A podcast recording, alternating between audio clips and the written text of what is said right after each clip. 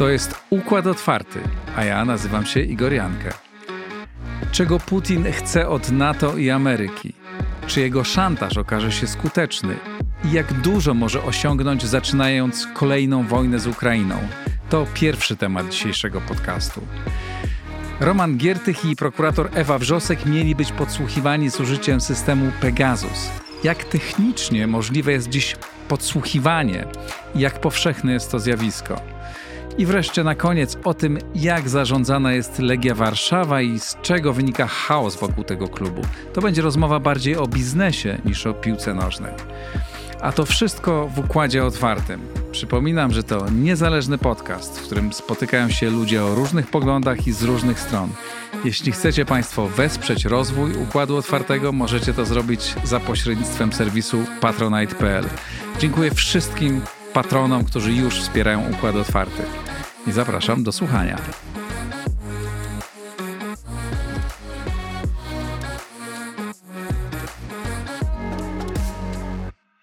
Jacek Bartosiak, Strategy and Future, witaj w Układzie Otwartym. Witam, witam ponownie. Dzień dobry. Kilka dni temu, 15 grudnia, grupa Amerykanów z Departamentu Stanu pojechała do Moskwy, spotkało się z przedstawicielami tamtejszego Ministerstwa Spraw Zagranicznych i otrzymało dokumenty. Propozycje dwóch umów. Stany Zjednoczone, Rosja i Rosja państwa NATO, które tak naprawdę no, są wielkim szantażem ze strony Rosji. Ta sprawa przeszła tak trochę niezauważona u nas w mediach. Czy ty uważasz, że to jest jakiś bardzo ważny krok i bardzo znacząca groźba ze strony Rosji? Czy to jest tak naprawdę wstęp do, do prawdziwej wojny? To jest y, żądanie odwrócenia skutków geopolitycznych, przystąpienia po Polski i innych państw regionu do NATO odwrócenia skutków geopolitycznych, najprawdopodobniej również rozszerzenia Unii Europejskiej docelowo, na, bo tak by do tego doprowadziło, że nasz status zarówno gospodarczy docelowo by się zmienił, ale no na pewno bezpieczeństwa. De facto jest to pułapka na Stanów Zjednoczonych, Rosja prowadzi następujące gambit, które mają doprowadzić do następującego wyniku. W realnym układzie sił Rosja pokazuje Amerykanom, że Amerykanie trochę nie macie wyboru. No, zobaczymy, co Amerykanie powiedzą, szczerze powiedziawszy. Co już samo w sobie podważa wiarygodność, prawda? Jak tu siedzimy, to już się martwimy. Co dla Amerykanom czasu zajmuje odpowiedź na to. No nie, była jaka pierwsza odpowiedź, że na mhm. pewno tego nie, na pewno tego nie, nie Po co oni w ogóle rozmawiają z sobą mm. na jakichś takich spotkaniach roboczych? W ogóle co to ma znaczyć, tak? Tak jakby nasza dziewczyna poszła na randkę raptem i nie wiadomo, co tam robi, nie? Tak. E, samo to w sobie i Rosjanie rozgrywają. Po drugie, e, Rosjanie chcą w ten sposób doprowadzić do jakiegoś porozumienia, nawet jak nie, nie całego, i złamać wiarygodność Amerykanów, bo potem się pozbędą ich, bo wtedy Europejczycy zrozumieją, że są zdani na Rosję, a Amerykanie i tak słabną to na Pacyfik. Rosjanie uważają, że Amerykanie słabną w relacji z Chinami i, i tak odejdą na Pacyfik, co spowoduje, że Rosja będzie sam na sam z Europą i dostanie tym stakeholderem, udziałowcem w systemie europejskim. To jest ostateczny cel i będzie dawała siłę wojskową do stabilizacji Eurazji, będzie częścią Europy. Celem Rosji jest Stołypin i e, modernizacja w oparciu o Europę i skuszenie e, kół gospodarczych niemieckich i francuskich do modelu ekstensywnego kapitalizmu europejskiego, czyli uzyskania dostępu do rynku rosyjskiego docelowo i rąk pracy i tak dalej.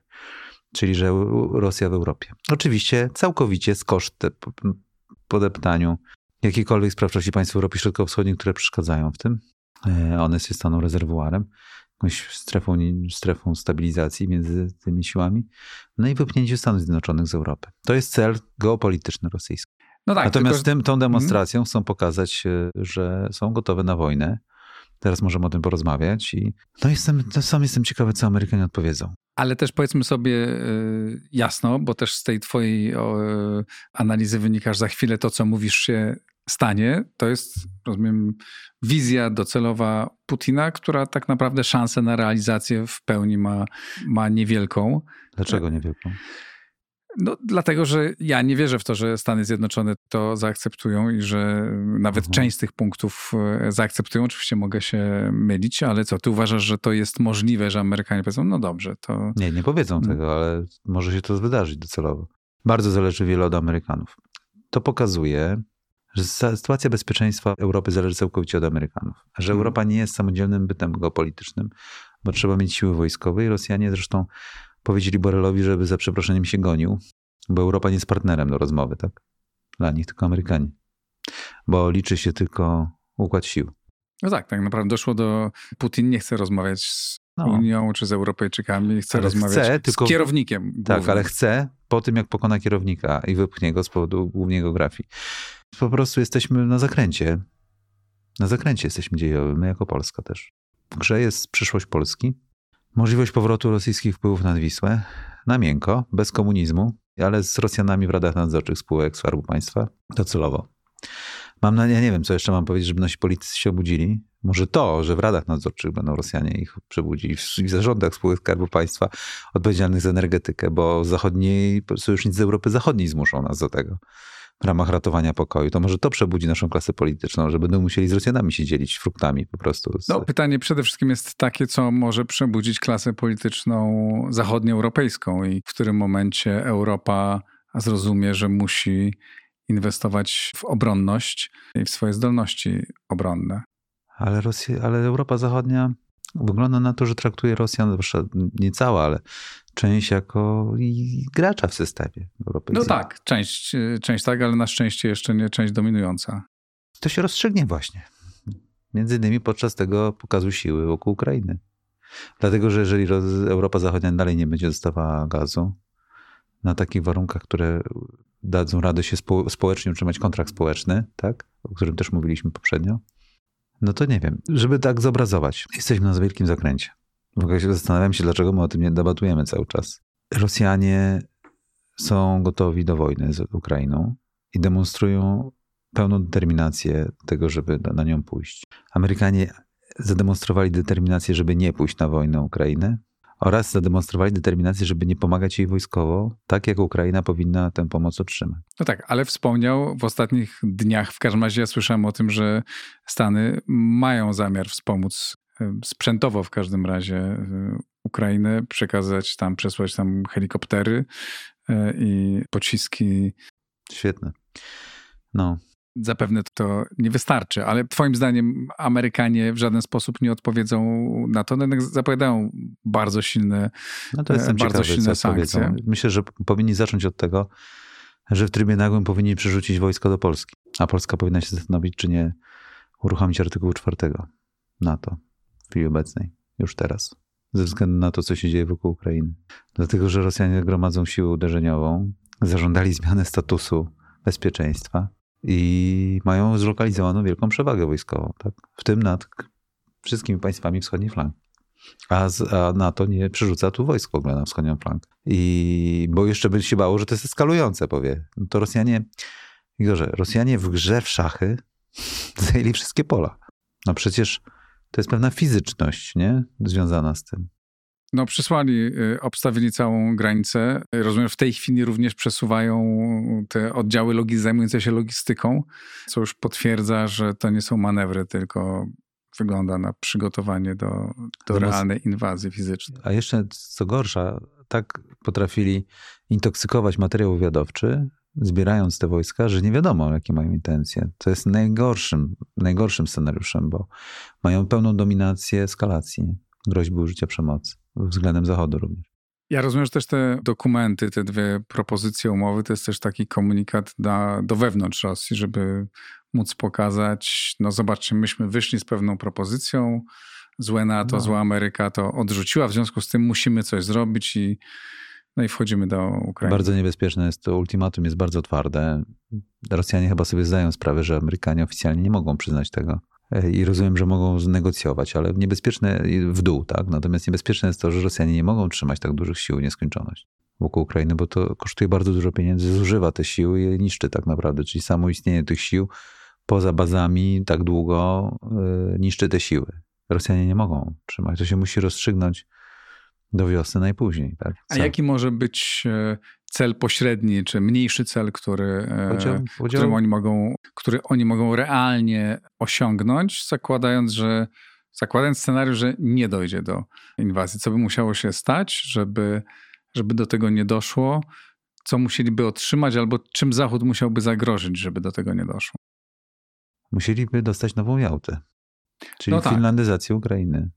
I Europy Środkowej tak naprawdę. Być może na razie nie. Mhm. Ale do, do, jeżeli się nie zmieni układ sił wojskowych, po takim porozumieniu na temat Ukrainy, to docelowo też. Czyli być może zaakceptują tylko to, że Ukraina zostanie zmuszona do tego, żeby nie mieć polityki zagranicznej, energetycznej i de facto, że Ukraina jest rosyjska i wtedy może odpuszczą łaskawie Polskę i państwa bałtyckie jako, że, bo Rosjanie w tym dokumencie zażądali, żeby na terytorium Polski nie mogły stacjonować wojska zachodnie, i żeby de facto wojska nie mogła, Polska nie mogła modernizować swoich sił zbrojnych, tak żeby one mogły zagrażać terytorium rosyjskiemu, mhm. czyli na przykład obwodowi kaliningradzkiemu. No, trudno sobie wyobrazić, żeby ktokolwiek na to się no zgodził. Ja, PRL się zgodził na to, nie?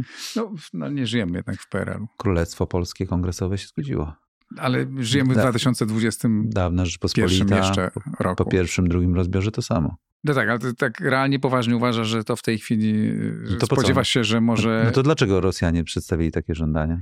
po to, żeby wistować bardzo mocno, żeby osiągnąć 10% z tego, bo 10% z tego też będzie Igorze, oczywiście sukcesem możemy, Putina. Igorze, możemy się oszukiwać. Rosja przebyła długą drogę. 20 lat temu była pariasem, biednym, za rogatkami, za bramą smoleńską, daleko za Dnieprem, tak, wycofująca się z Kaukazu. W tej chwili Rosja Amerykanom rzuca w twarz kwit, który mówi, że albo wycofacie się za Odrę, albo będzie wojna. Ja nie wiem, Igorze, będziemy się tak jeszcze oszukiwali po prostu, my w Polsce tutaj? No dobrze, to co twoim zdaniem realnie NATO powinno dzisiaj zrobić, co powinna zrobić Ameryka i co powinniśmy zrobić my w tej sytuacji? Względnie wysłać wojska do państw bałtyckich i do Polski. Siły powietrzne, jak najwięcej wojsk powietrzno-desantowych, rozbudować swoje zdolności. Wydaje mi się, że jest za późno na wysłanie wojska na Ukrainę, bo mogą Amerykanie przegrać wojnę, gdyby Rosjanie chcieli sprawdzić blef, ale powinni wysyłać mnóstwo broni natychmiast na Ukrainę. Jeżeli tylko, ja tego nie wiem szczerze mówiąc, jeżeli zobaczą, spotkaliby się z żonem Ukrainy, zobaczyliby, że jest wola walki i mają jakieś wojska, ci Ukraińcy realne, to natychmiast uruchomienie pełnej pomocy wojskowej po całości. Niech będzie wojna, trudno, ale Ukraińcy niech mają broń. I to zatrzyma Rosjan bo Ukraina nie jest łatwo do podbicia. Niech się tam tli. Za miejsce Ukraińców, na miejscu Amerykanów bym to zrobił. Wysyłać uzbrojenie. Tylko muszą tak. Amerykanie mają trudniejszą grę, bo muszą tak. Rosja musi być przyjazna docelowo, gdyby na Chin, z Chinami coś wybuchło. Nie mamy sił. No, Niemcy będą bardzo przeciwni, a Niemcy są nam potrzebni do rozgrywki z Chinami, do, no, no, no, mamy związane ręce. Amerykanie mają ogromne problemy z gotowością bojową sił zbrojnych, tak? Mają swoje wewnętrzne problemy. No i to są te uwarunkowania. Co powinni zrobić? Ja uważam, że jeżeli nie, nie pomogą Ukrainie wojskowo, nie wyślą uzbrojenia, wojska nie własnego, bo jest za późno, ale muszą wysłać wojska intensywne na wschodnią flankę, to wówczas gwarancje amerykańskie będą pękać. I tak samo będzie na Pacyfiku, bo oni obserwują tam. I będziemy na, jest, będziemy na drodze do kaskadowego łamania ładu międzynarodowego jak w latach 30. Już jesteśmy. No. I stąd robiliśmy Armię Nowego Wzoru w sobotę, bo po prostu ja też, Igorze, mam takie poczucie, że od półtora roku robiliśmy tę symulację, to się wszystko przewiduje. Jestem w zawężającym się tunelu. Czy Twoim zdaniem, jeśli dojdzie do agresji rosyjskiej na Ukrainę, jak daleko mogą, no jak, jak, daleko te wojska mogą zajść? Na ile armia ukraińska jest w stanie na to odpowiedzieć? W jakim stanie jest dziś armia ukraińska, która na, przecież zwiększyła swoje zasoby w stosunku do tego, co było kilka lat temu? No właśnie, to jest bardzo dobre pytanie, na które staram się znaleźć odpowiedź w ostatnich dniach i, to, i uczciwie powiem, że nie umiem. Tak odpowiedzialnie. Jest to wielka tajemnica. Wygląda na to, że armia ukraińska nie jest armią świetną i zdyscyplinowaną i dużą i dobrze uzbrojoną. I Ale lepiej uzbrojoną i bardziej zdyscyplinowaną niż kilka lat temu. No niż w 2014 roku, tak, mhm. gdy była kombinowaną. Ale Rosjanie się znacząco poprawili od 2014 roku. Poza tym zgromadzili nieporównywalnie w ogóle o, o rzędy wielkości większe siły teraz niż wtedy. Po prostu i to jest, duża, jest różnica. Rosjanie mają wojsko już nowej generacji, Ukraińcy nie. Też jest kwestia determinacji, zwłaszcza, że sprzyja geografia. I sprzyja nie sprzyja Ukraińcom, bo Ukraina jest po prostu wielkim krajem. Wielkim, ogromnym. Rosjanie nie mają zdolności do wielkich operacji uderzeniowych na wielkiej, na wielkiej głębokości. Więc sam się zastanawiam, operacja byłaby zawsze ryzykowna, jeżeli byłaby tylko wola i determinacja obrony nawet bez jakiegoś super sprzętu, tak, na głębokość obrony i tak dalej. No w tej chwili na pewno bym był, gdybym był Ukraińcem, to bym myślał o powołaniu masowym e, rezerw no. i daniu sygnału, że tutaj łatwo nie będzie na głębokość zwłaszcza i będzie masowy opór, tak. bo to może Rosjan powstrzymać. Natomiast e, sytuacja jest bardzo poważna, sądząc po, po tym, jak wygląda układ wojskowy i jak Rosjanie to do tego się przygotowują. I ci analitycy, z którymi ja dzisiaj nawet rozmawiałem, też w Stanach, są naprawdę poruszeni tą sytuacją. Jeszcze idą święta, nowy rok, zakup, robimy zakupy prezentowe. Państwo słuchacie tej rozmowy tuż po świętach, a my ją nagrywamy tuż przed świętami. Być może między e, naszym nagraniem a, a momentem, kiedy Państwo będziecie tego słuchać, coś się coś się zdarzy. Jeszcze jest pogoda, tak? No bo na razie nie, chyba dopiero mróz złapał. Tak? Lepiej jakby, dla Rosjan lepiej jakby ten mróz był, dla Ukraińców jakby go nie było. Ogromne przestrzenie, wielka logistyka, tak? No i oczywiście wojska rosyjskie mogą z różnych kierunków próbować przecinać linie komunikacyjne Ukrainy. I to jest niekorzystne dla Ukraińców, ale z drugiej strony obszar jest ogromny kraj, więc bardzo dużo zależy od, od woli walki Ukraińców. No a Polska? No a Polska co? Przespane błogim snem 30 lat. No, myślę, że można dużo bardziej, dużo mocniej jeszcze powiedzieć o Europie, o tym, jak mając zasoby, mając pieniądze na to, mając środki, nie zbudowała swoich tak, zdolności ale, obronnych. Ale wiesz, Igorze, Europa Zachodnia zawsze z Rosjanami wynegocjuje jakiś deal, a my nie. To prawda. Miejmy nadzieję, że w dużej części nie masz racji, albo że całkowicie nie masz racji i że Putin postraszy, a Amerykanie jednak odpowiedzą bardzo stanowczo i nie dojdzie do tej inwazji, ale sytuacja na pewno się nie uspokoi. Dobrze, to niech tak będzie, jak ty mówisz, ale niech wreszcie Amerykanie coś tutaj postawią wojsko, niech pomogą Ukrainom, Ukraińcom stanąć na nogi, bo nie zrobiono tego od 2014 roku. Dziękuję ci bardzo, Jacek Dziękuję. Bartosiak. Dziękuję.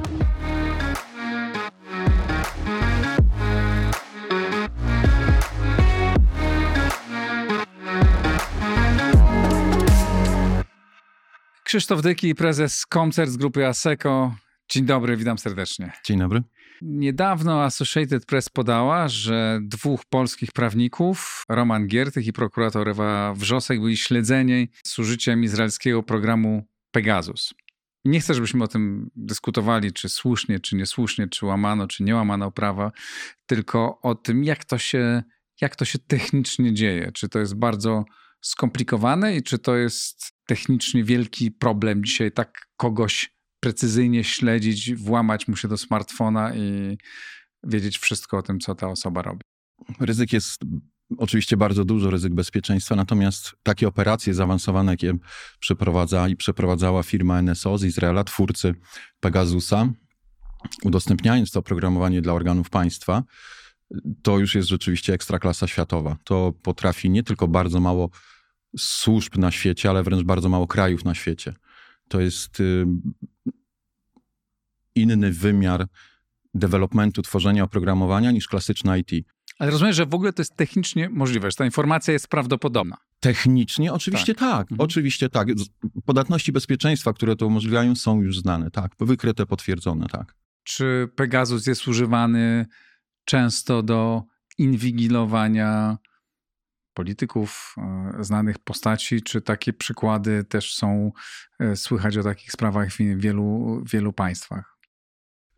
To jest pytanie trochę natury politycznej, taką nutę zapachową tutaj wyczuwam, bo to jest raczej pytanie, mam wrażenie, do, do użytkowników, do licencjobiorców hmm. tego oprogramowania. Firma NSO wytwarza pewną technologię. Mamy dwie wersje sprzeczne w jednej wydarzeń. W jednej słyszymy, że NSO nie uczestniczyło w tych wydarzeniach, w drugiej słyszymy, że jednak uczestniczyło, świadcząc bezpośrednio też usługi. Natomiast czy to ma miejsce, wobec kogo to ma miejsce, to już wiedzą tylko licencjobiorcy tego oprogramowania i być może NSO, jeżeli prawdą jest to, że współpracuje przy tych operacjach, jeżeli prawdą jest to, że ma dwa modele licencyjne, w jednym udostępnia mm, swoją usługę z bezpośrednim wsparciem, w drugim modelu udostępnia swoją infrastrukturę, oprogramowanie i sprzęt całkowicie poza swoją kontrolą.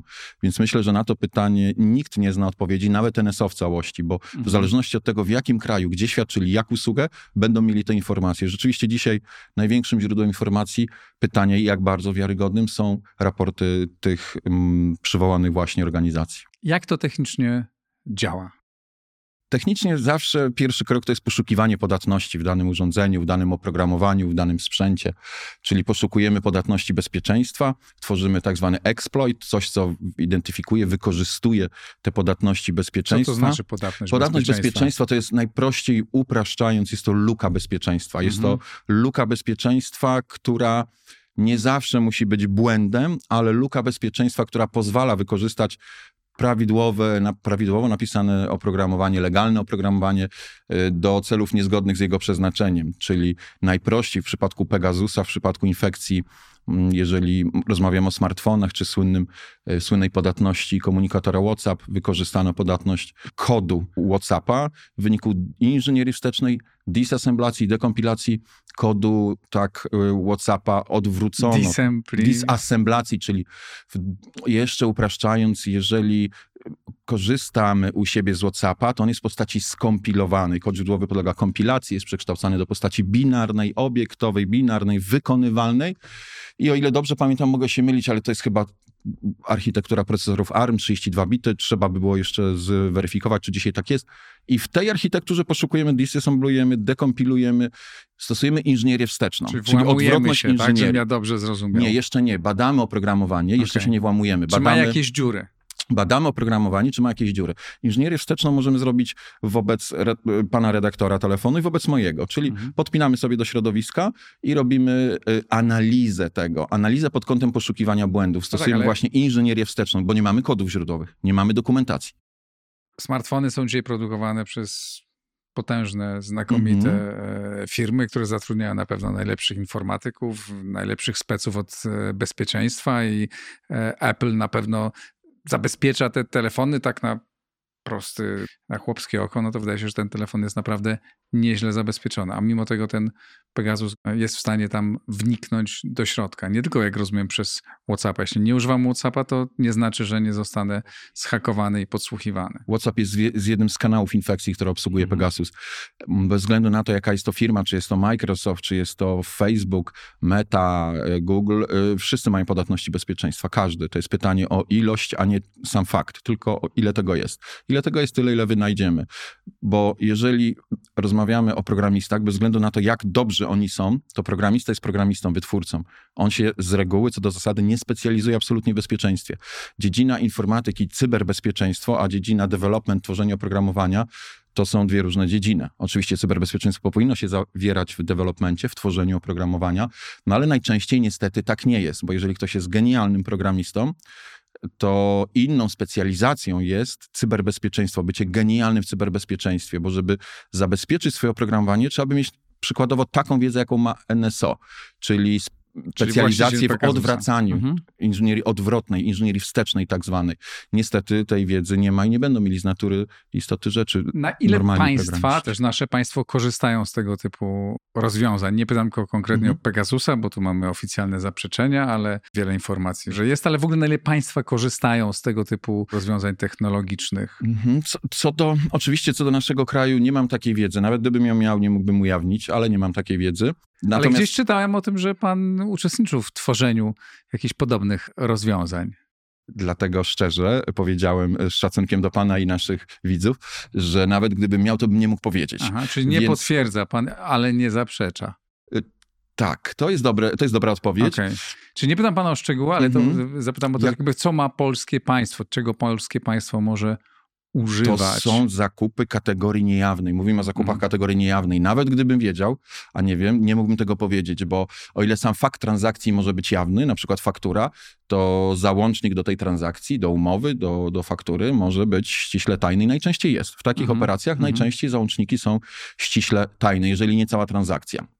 Więc o tym każdy, kto w tym brał udział, nie może i nie powinien rozmawiać, dopóki nie zostanie zwolniony z tej tajemnicy. Jasne. Natomiast abstrahując przykładowo od naszego państwa, rzeczywiście tej kategorii oprogramowanie jest powszechnie stosowane, ale zastanówmy się, dlaczego. I bo w tym pytaniu jest zawarta trochę teza, mam wrażenie, taki atrybut y, właśnie polityki trochę. A tak naprawdę to się sprowadza... Nie, pytam o to, czy, pa... okay. czy państwa używają takiego... Używają takiego i do czego go, na całym, I do czego, i do czego go używają? Różne państwa. Do czego? To jest pytanie już o system polityczny w danym państwie. Jeżeli mówię jest... o państwach demokratycznych, nie mówię o państwach o totalitarnych. W państwach demokratycznych takie oprogramowanie jest stosowane do przeciwdziałania w pierwszej kolejności terroryzmowi, wewnętrznym, zewnętrznym zagrożeniu. Ta cała historia z tego typu rozwiązaniami informatycznymi kategorii Pegasusa zaczęła się wiele lat temu, ale rzeczywiście pamiętam tamte czasy. To było jedno uzasadnienie na świecie. Głównie Stany Zjednoczone zaczęły, oczywiście Izrael, Rosja, ale też później szybko Niemcy dołączyły.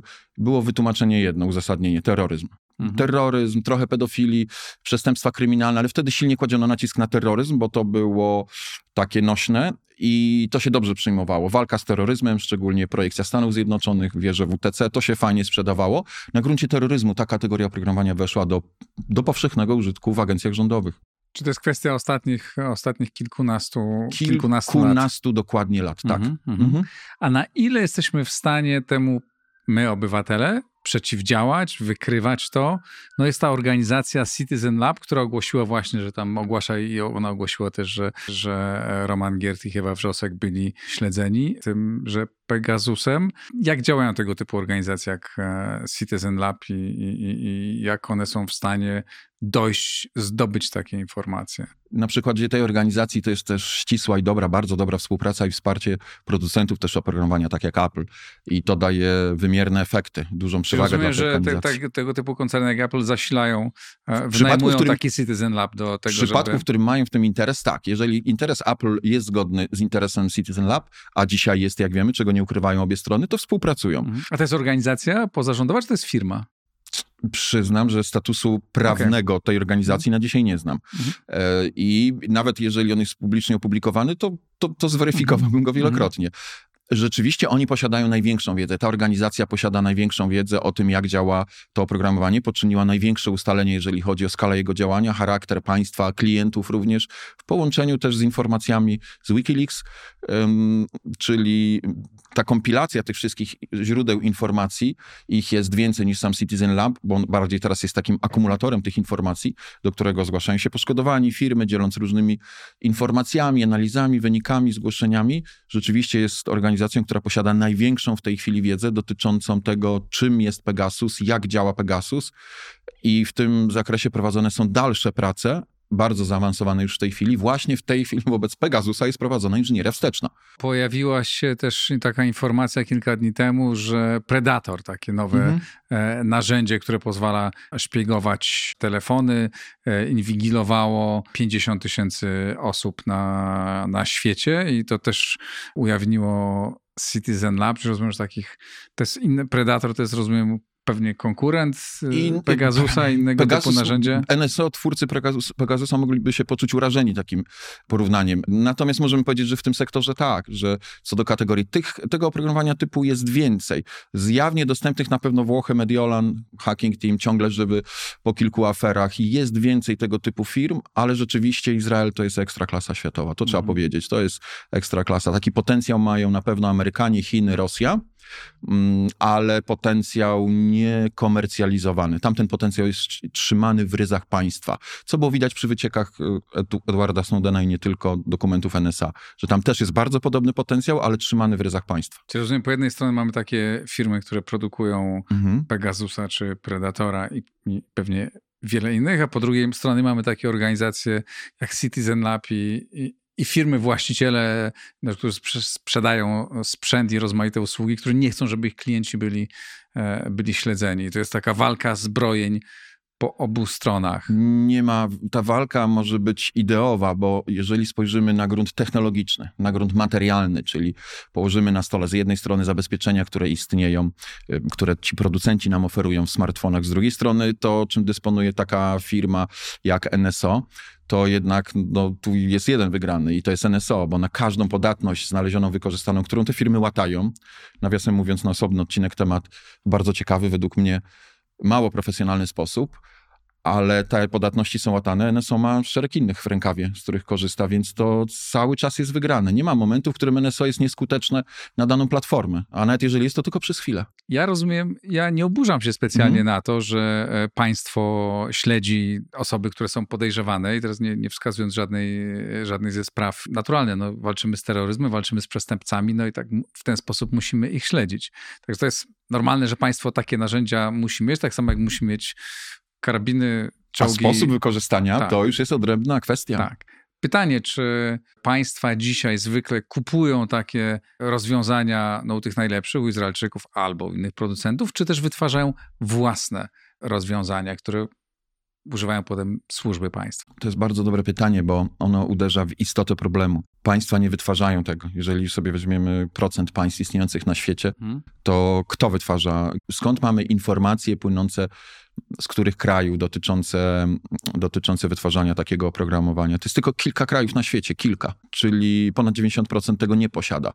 A dlaczego? Bo ta wiedza, to co mówiłem na początku, to jest inna wiedza niż wiedza nawet bardzo dobrego programisty. Trzeba po prostu swoje życie spędzać w, w świecie cyber, nie klasycznego developmentu wytwarzania oprogramowania, tylko właśnie inżynierii wstecznej, a taką wiedzą, już z natury, też chyba genetycznie, to jest Rosja, to są Chiny, to są Stany Zjednoczone, które do niedawna chyba jeszcze ciągle opierają się jednak na zagranicznym kapitale intelektualnym ciągle, o czym mało się mówi, że te, tego typu narzędzia powstają właśnie w Izraelu, właśnie w Rosji, ale zastanówmy się, dlaczego nie powstają w Niemczech, bardzo bogatych, dlaczego nie powstają we Francji, Hiszpanii, we Włoszech powstały. Ktoś powie, jest hacking team we Włoszech. No Mamy... dobrze, dlaczego nie powstają w tych no, krajach typu Niemcy, Francja? Po pierwsze, Włochy to jest zupełnie nie ta liga, co Izrael, NSO, mhm. te produkty dwa, porównamy, to jest nieporównywalne.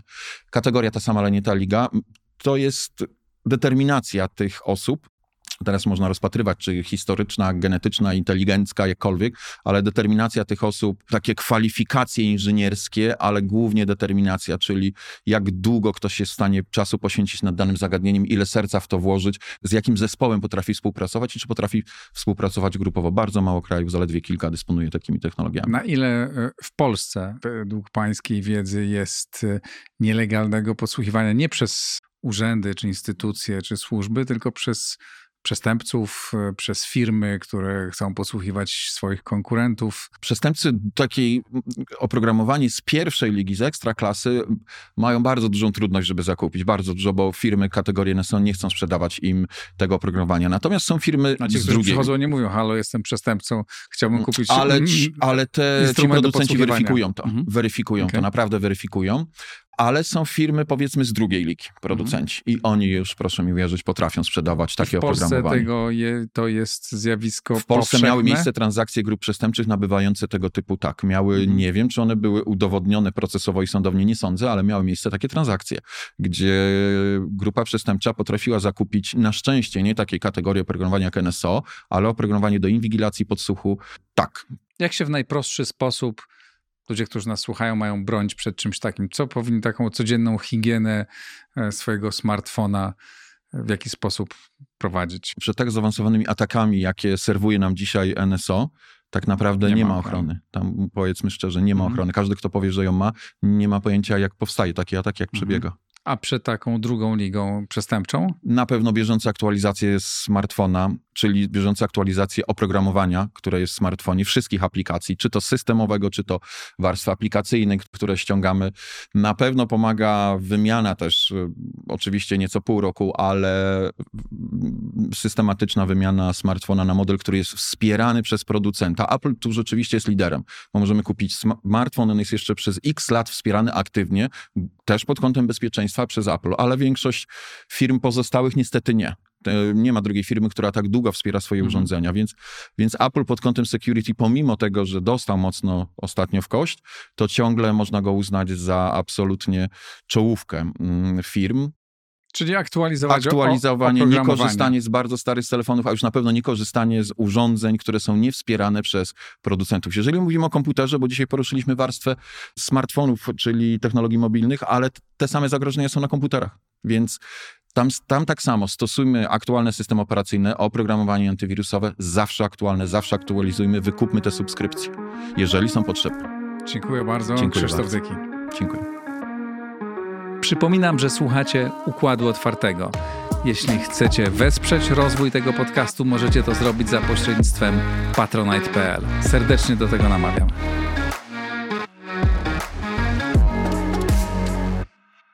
Piotr Ciacek, mentor biznesu, właściciel szkoły mentorów Stibic.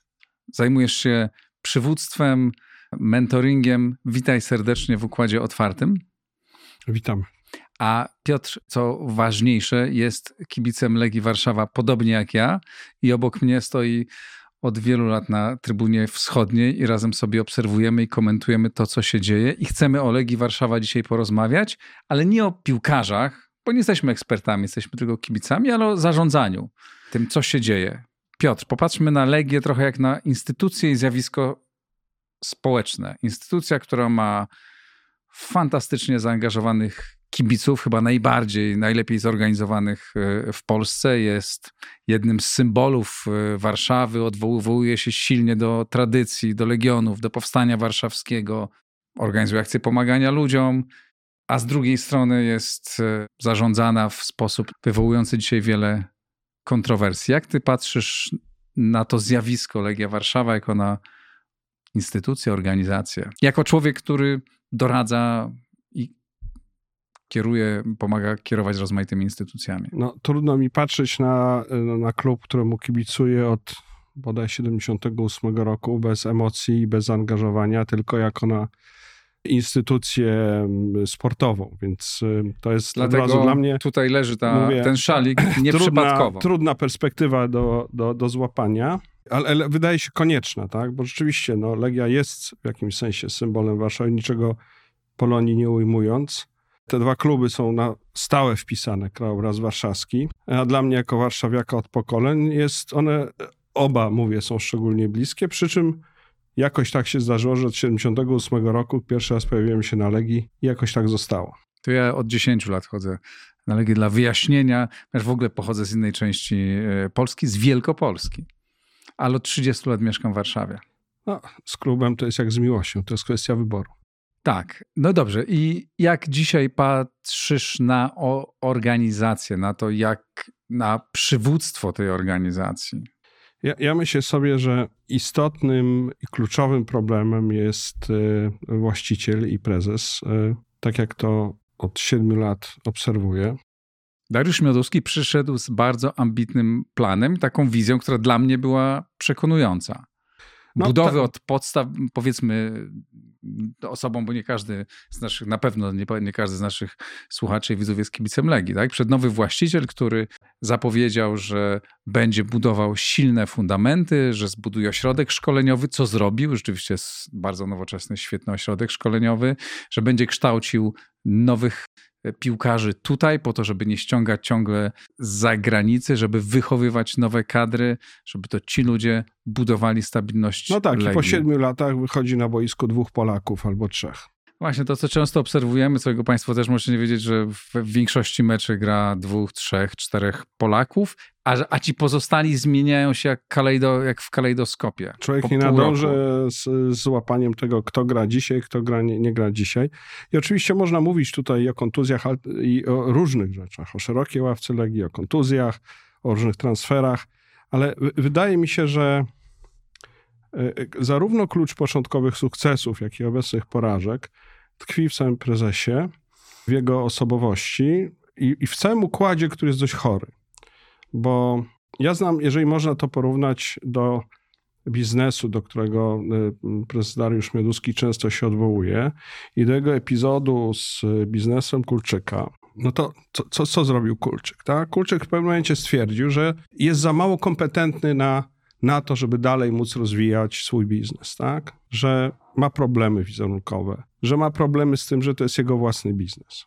W związku z tym, co zrobił? No, poszukał kogoś, kto jest od niego mądrzejszy, kto nie ma do tego osobistego stosunku, kto się na tym zna jako, jako przedsiębiorca, jako biznesmen, jako prawnik, który ma układy w Europie i znalazł Dariusza Młoduskiego. I Dariusz Mioduski znakomicie mu ten biznes rozwinął. No i teraz parafrazując tę całą sytuację, Dariusz Mioduski e, przyszedł do Legii i powiedział, że to jest jego projekt. To jest okej, okay, że to jest jego projekt, tak? E, szejkowie mają projekty w Londynie, tak? Abramowicz też ma projekt w Londynie. Są no, projekty. pełne prawo. Wyłożył no, ogromne pieniądze. Poświęcił właśnie cały swój e, dorobek, jak tak. się domyślam. Zaryzykował bardzo dużo. Włożył też swoją emocję. No przecież to widać, to jest spełnienie, spełnienie marzenia. No, no i w tym tkwi kłopot. I w tym tkwi kłopot. Kłopot tkwi w tym, i kłopot jest zawsze wówczas, kiedy mieszamy różne funkcje i różne nasze role życiowe. Tak? I przekładamy jedne w drugie. Tak? Czyli prezes jest równocześnie właścicielem, jest równocześnie kibicem i jest wszystkim w jednym. I daje sobie prawo do tego, żeby decydować, co nie jest akurat źle w przypadku przedsiębiorstwa, na przykład rodzinnego, gdzie ktoś od początku zna się na tym, co robi i ma wiedzę i kompetencje i dokładnie rozumie ten biznes. Ale Dariusz Miodeski, jak sam w, w wielu wywiadach wspomina, na piłce nożnej się nie zna. No, mówi, że się nie zna, ale z drugiej strony daje sobie prawo do tego, żeby absolutnie kierować tym klubem, mieć wizję i kierować w sposób ręczny, tak? Czyli decydować o tym, kogo zatrudnia, kogo zwalnia, kiedy się co kończy. No, to, to jest bardzo ciężko. Ja rozumiem, że u Kulczyka znakomicie się to sprawdzało, bo sam mówił, że cały zarząd powołał, ale tam był w polu i obszarze swojej kompetencji merytorycznej. A tu nie jest. Tu nie jest. Tu jest w polu swojej pasji. Tu jest w polu swojej pasji, ale to powiem piękne. więcej.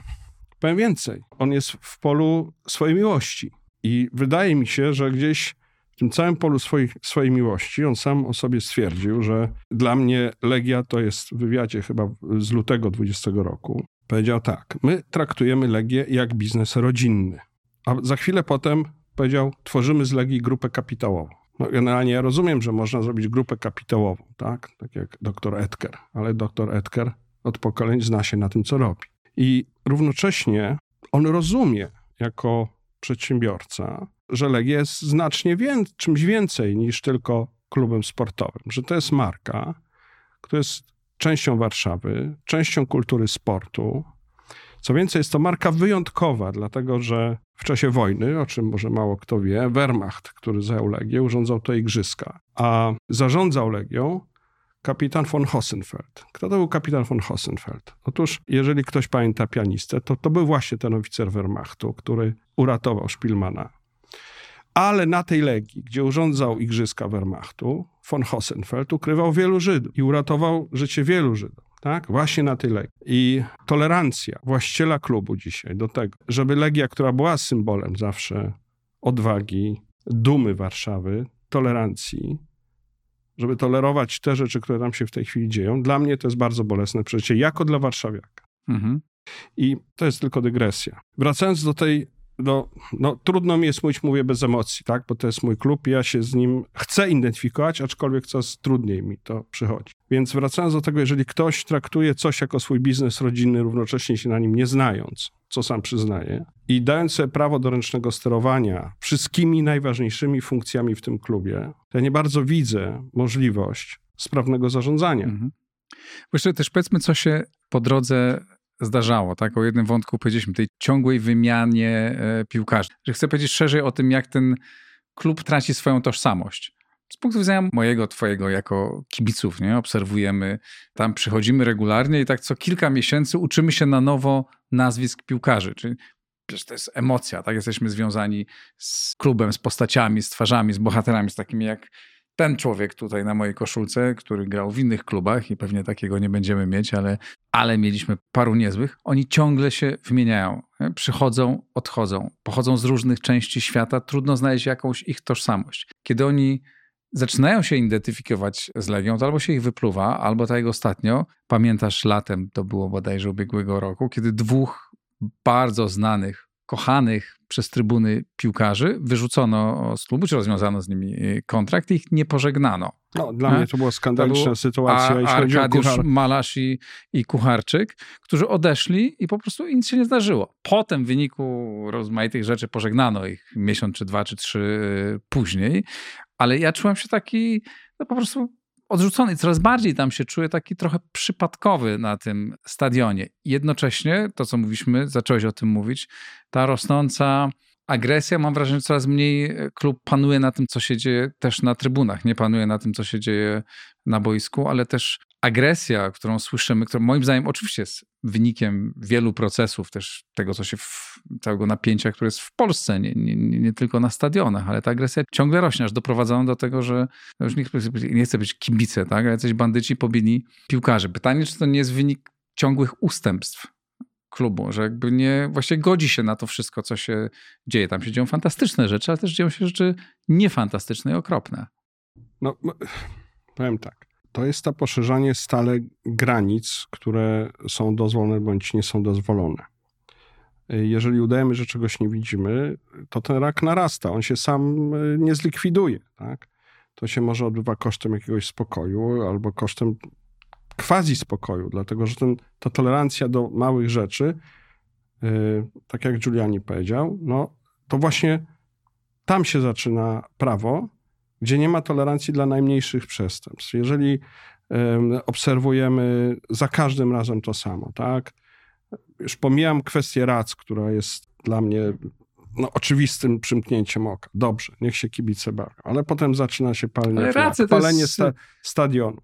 Tak? Potem, ostatnio, potem... ostatnio palono, palono flagi i tym samym podpalano rozmaite elementy no, części no, stadionu. One się same za, za, tak. zaczęły palić od tych flag, któreśmy widzieli, że, no że tak. spadały. I tu się nic znowu nie dzieje. Tak? No, cały czas się nic nie palono, dzieje. Palono ileś tam e, flag e, klubu, bodajże Pogoni różnych, Szczecin, klub. różnych, klub, różnych przy, klubów. Przy, tak? Przyjechali z napisem nienawidzimy wszystkich, czy nienawiść zawsze, w ogóle nienawiść jest czymś, co będziemy celebrować. Tak. No i to jest nic się, nic się z tym nie dzieje. Jest na to przyzwolenie. No to następnym krokiem było wtargnięcie do, do autobusu. Następnym są Ostatnio widziałem nazwisko jakiegoś człowieka, szczerze, nie wiem o co chodziło, z napisem confident, tak? I ten człowiek tam też wykrzykiwano nazwisko tego o, no, no generalnie rzecz biorąc, tolerowanie i oddawanie klubu pewnej grupie, nie znoszę tego słowa pewnej, dlatego że ona jest doskładnie zidentyfikowana i nazwana i wszyscy wiedzą, kto to jest. Właśnie tej grupie ludzi, którzy nazywają się kibicami warszawskiej Legii, jest dla mnie kapitulanstwem i mówienie o tym, że dla mnie klub jest rodzinnym biznesem, równocześnie wpuszczanie do domu bandyty i dzielenie się z nim tym, bo to jest to, co w istocie prezes robi. I mówię, mówię to zupełnie otwarcie. On się dzieli z tym. Nie wiem, co się dzieje ze śledztwem. Nie wiem, dlaczego ci ludzie znaleźli się za bramami na tym terenie Legii, kto ich tam wpuścił i kto ich stamtąd wypuścił po tym, co się zdarzyło. Tak? I ja nie wiem, że klub podjął i e, prezes e, Mioduski jakiekolwiek kroki w tym kierunku. No ja mam poczucie, że, że on sobie z tym kompletnie e, nie radzi. Kompletnie radzi. A z drugiej strony zgłasza takie deklaracje, ja już zacytuję może, i on widzi pewną destrukcję i, i, i dystrofię tego zespołu i mówi, nie ma zespołu. Ludzie w szatni siedzą na przerwie i patrzą w telefon. I po przerwie. No, to jest jego wypowiedź, tak? Y, z lipca 2021 roku. Równocześnie siedmiu trenerów zmienił, tak? Zmienił, trzem płacąc równocześnie, zdaje się, cały czas pieniądze. No, kto bogatemu zabroni, jak chce, może płacić i 20. Przypomnijmy sobie sytuację sprzed dwóch czy trzech tygodni, kiedy Legia grała z Leicester i powołał, wyrzucił kilka tygodni, tak, co, no, dwa no. miesiące w, wcześniej Czesława Michniewicza, powołał drugiego trenera i dwie czy trzy godziny przed super ważnym meczem zapowiedział, że właśnie ten trener, który jest dzisiaj, to on już będzie tylko bardzo krótko, bo tak naprawdę to on już się umawia z następnym trenerem. To co tak, miał który poczuć, nie nastąpił i nie nastąpił zresztą prawdopodobnie. Co miał poczuć ten, wyobraź sobie, że to jest firmie, tak? Znaczy, że nie, mówimy, jest, że to, to, zarządza wami jakiś yy, dyrektor, ale ten dyrektor jest tylko przez trzy. Musicie się super spiąć, bo mamy teraz bardzo ważne zadanie do wykonania, ale on nie będzie wami rządził za miesiąc yy, czy za trzy miesiące, bo, bo ja już się dogadałem z takim lepszym, który co prawda jest jeszcze dyrektorem naszej konkurencyjnej firmy, nie no, ale, no. Ma, ale teraz pracujcie ciężko i z sercem. No to jest oczywiście, typ, to, jest, to jest koszmarny błąd. Jak prowadzę szkołę przywództwa, w której zresztą wykładasz, to mi się wydaje, że to jest taki wzorcowy case, jak nie być przywódcą. Jak nie budować tego przywództwa w organizacji. Ja, ja powiem więcej. Tam jest, yy, znaczy to jest akurat wyszło, tak, ale takich tekstów i takich błędów presa yy, Mioduskiego jest cała masa. Mam tu parę jego cytatów, które obrazuje jego no, nastawienie do leadershipu, tak? I czym leadership jest albo czym nie jest leadership. No, taki cytat, jeden z moich ulubionych, jego szukam ludzi z twardym charakterem, a nie takich, co mi przytakują. Wow. Kapitalna Świetnie. deklaracja. Musi być spełniony wszak jeden warunek. To, czego oni chcą, musi być zgodne z tym, czego ja chcę. To, to jest oksymoron oczywiście, tak? No bo co? No albo jeżeli ktoś to ma... To jest w ogóle wbrew za, współczesnemu modelowi zarządzania, wszystkiego, prawda? Wszystkiego. Kiedy bierze się właśnie ludzie, którzy kwestionują to, co ty Dokładnie mówisz, tak. którzy mają nowe pomysły, nowe idee, których zachęcasz do tego, żeby się angażowali, a my słysząc to, co słyszymy, myślimy sobie, kurde, to co się dziwi, że ci ludzie nie chce im się biegać, czy nie chce im się zasuwać pracownikom, czy nie robią... Nie możesz wziąć odpowiedzialności. Cała rzecz polega na tym, że on nie daje sposobności do tego, żeby zarówno trenerzy, jak i zawodnicy wzięli odpowiedzialność za swoją pracę, gdyż nie sposób jest tego zmierzyć. Dlatego, że wymienność ich następuje w takim tempie, że oni nim się rozpędzą, już kończą. Nigdy nie wiadomo, co będzie, nie wiadomo, kiedy będzie i jak będzie. W związku z czym, wbrew temu, co prezes Mioduski mówi, że on ma wizję i wie, jak chce i realizuje, ja się zgadzam, ten ośrodek sportowy jest kapitalny. Świetny jest. I to tak? jest inwestycja, która zapewne przyniesie swoje efekty. Super, tylko ktoś musi tym zarządzać. Tak. Musi być transfer młodych. To, co ja obserwuję, znowu, nie wiem, czyje to są decyzje, co młody wejdzie i się zaczyna wybijać, jest sprzedawany za psi grosz. On nie jest w stanie zdyskontować przepraszam, inwestycji, którą on włożył w tego młodego, no Kejs Szymański, czy prawda, Kapuska, no, no tu się nic nie, nie, jak gdyby nie dyskontuje. On nie jest w stanie nawet leki zwrócić tego, czy nie zgodę ostatnio. No, no jak można w ten sposób zarządzać klubem, tak? Kiedy ma się chowanka, jest młody, jest, jest strzela. Nie ma w Legii kogoś, kto strzela tak jak niezgoda. Sorry, nie ma dzisiaj. Czemu go? I, I, to jest ten podstawowy problem, tak? Problem... Znaczy, jak mówimy bardzo często, kiedy rozmawialiśmy między sobą, czy byłem na różnych twoich szkoleniach mentoringowych, czy sam prowadzę zajęcia mentoringowe, jak wiemy, jak ważna jest ta cała w biznesie, w twardym biznesie, ta cała miękka sfera, prawda? Atmosfera, to czy ludzie są motywowani, to czy czują się, że są, mają to, co się nazywa, przepraszam, tak ownership, tak? czy czują się częścią tego, częścią projektu, tego, tego projektu. W twardym biznesie, jak to jest ważne. A co dopiero w takim przedsięwzięciu jak drużyna piłkarska, kiedy to, co jest w głowie, to jest 50% tego, e, co piłkarz tak. może dać z siebie. I to, to wszystko jest oparte przecież na, na motywacji, na emocjach, na tym. Tak. I no jak można w ten sposób kogoś zmotywować. Znaczy, mam, mam po prostu poczucie, że prezes Mioduski nie, ro, nie rozumie sportu i nie rozumie drużyny, czym jest drużyna i na czym to polega tak naprawdę, że to się buduje latami, że to wymaga bardzo delikatnej niekiedy pracy, że to wymaga wsadzania czasami na boisko kogoś, kto nie gra nawet najlepiej, ale nie o to chodzi, żeby on grał, bo on ma inną rolę do, do spełnienia zupełnie tak? On nie ma doświadczenia i nie rozumie sportu, może indywidualnie rozumie, ale zbiorowego na pewno nie. I w związku z tym nie polega nawet na tym problem, że on tego nie rozumie. Problem polega na tym, że on pretenduje do tego, żeby pomimo tego, że nie rozumie, tym zarządzać. I to jest fundamentalny problem, tak? No wyobrażam sobie Abramowicza, który wchodzi, prawda, i zaczyna zarządzać klubem. No nie zarządza klubem, tak? Jak zarządzał, to się to źle skończyło. Ci szejkowie się, też nie zarządzają Szejkowie klubami. też nie wchodzą i nie zarządzają. Oni siedzą na trybunach, liczą kasę, musi im się wyzerować, jasne, ale mówią tak, my się na tym nie znamy. Ja zatrudniam kogoś, komu zapłacę, kto się na tym zna ja mu ufam. I to byłaby pewnie najlepsza rola dla takiej osoby jak Dariusz Mioduski, A który Dariusz... zna się świetnie na inwestycjach, Dokładnie. na budowaniu organizacji, jakby się wydawało biznesowej w każdym razie, a chyba się spalił angażując się w rzeczy, o których no, przecież my też moglibyśmy, ile razy myśmy, jak my wiemy, jakby to było, bo każdy wie, jak budować drużynę. Nie? Przecież my na każdym meczu wiemy, jak ustawienie y, y, zrobić lepiej niż to zrobił trener. No właśnie. Ale trzeba znać te swoje, e, swoje granice. I, i powiem jeszcze, mhm. bo, może, bo, bo, to jest bardzo ważne, parę jego takich, takich, taki rys może charakterystyczny i ciekawe jest to, że on właściwie siebie diagnozuje, ale nie wyciąga żadnych wniosków z tego. No, parę cytatów. To też z wywiadu. Nie przepadam za kryzysami. Nie lubię konfliktów. One mnie wykańczają. Szczególnie konflikty międzyludzkie. To najgorsza rzecz, jaka jest. To znaczy, prezes i właściciel nie lubi. W porządku. Naucz się, człowieku, zarządzać konfliktem.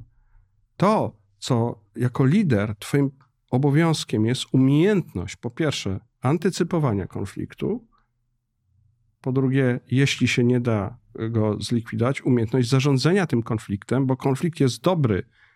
Dobry jest konflikt, Dlatego, że to jest ścieranie się różnych poglądów, możesz z tego dużo Konflikt wziąć. Konflikt jest dobry pod warunkiem, że jest dobrze zarządzany. zarządzony. Ale przecież w takiej organizacji jak drużyna sportowa. On ja to wiem, i zwalnia. Ja znam media dobrze i wiem, że w mediach ci najlepsi, najbardziej twórczy, największe gwiazdy e, i w Polsce, i na świecie. To są trudni zawodnicy. To są zawodnicy, którzy Oczywiście. generują konflikty, mają rozbu rozbuchane ego.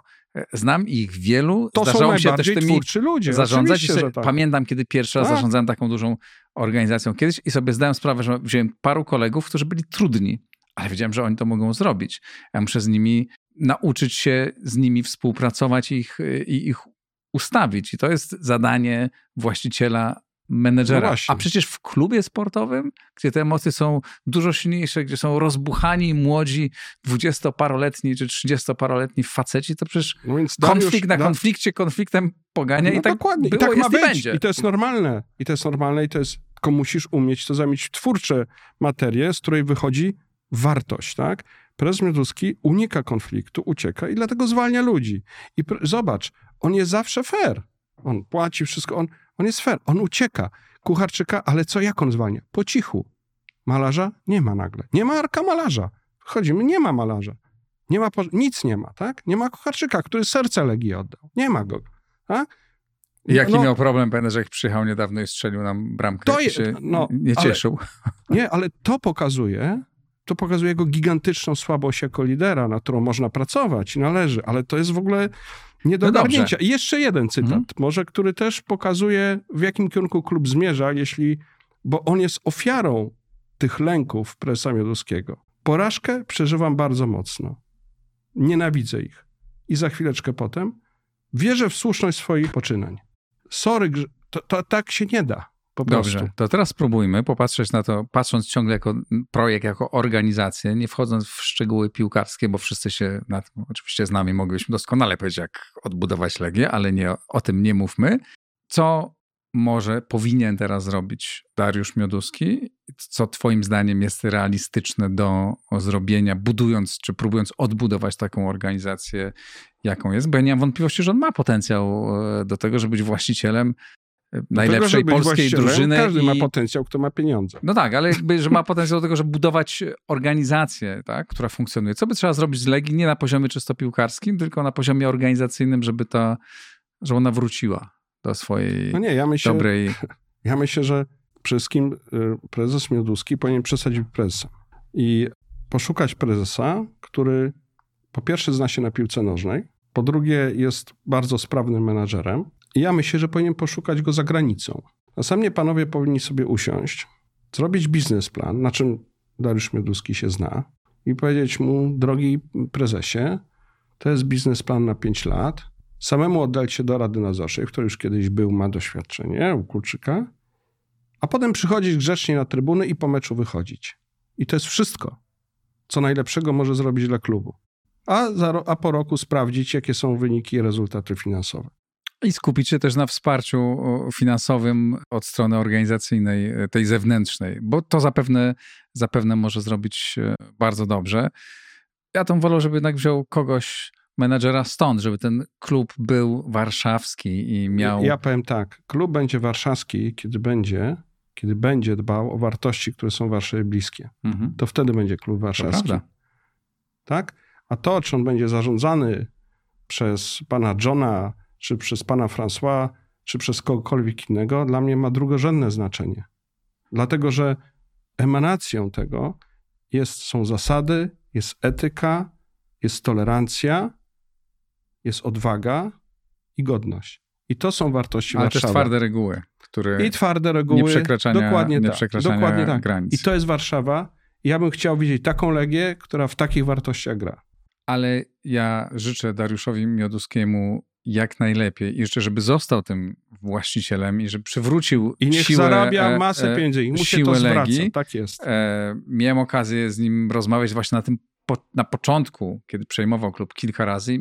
Ta jego wizja była bardzo rozsądna. Tylko okazało się, że nie, z realizacją coś nie było, więc niech słucha e, Piotra Ciacka i takich jak Piotr Ciacek, a może weźmie go jako mentora i odbuduje ten klub. Życzymy I Dariuszowi Jodowskiemu i Legii. Dwa cytaty z Dariusza Jodowskiego na koniec, życząc mu wszystkiego najlepszego. Ja mogę być właścicielem tylko Legii, powiedział Dariusz Moduski. A potem bardzo dużo pracy wkładam w to, żeby zrozumieć piłkę nożną. Legia, dwaj kibice, sfrustrowani, ale ciągle wierzący w to, że się odbuduje. Piotr Siacek, bardzo Ci dziękuję. Bardzo proszę, dziękuję bardzo. To wszystko na dziś. Bardzo dziękuję. Zapraszam do wspierania na patronite.pl. Dobrego czasu między świętami a Nowym Rokiem.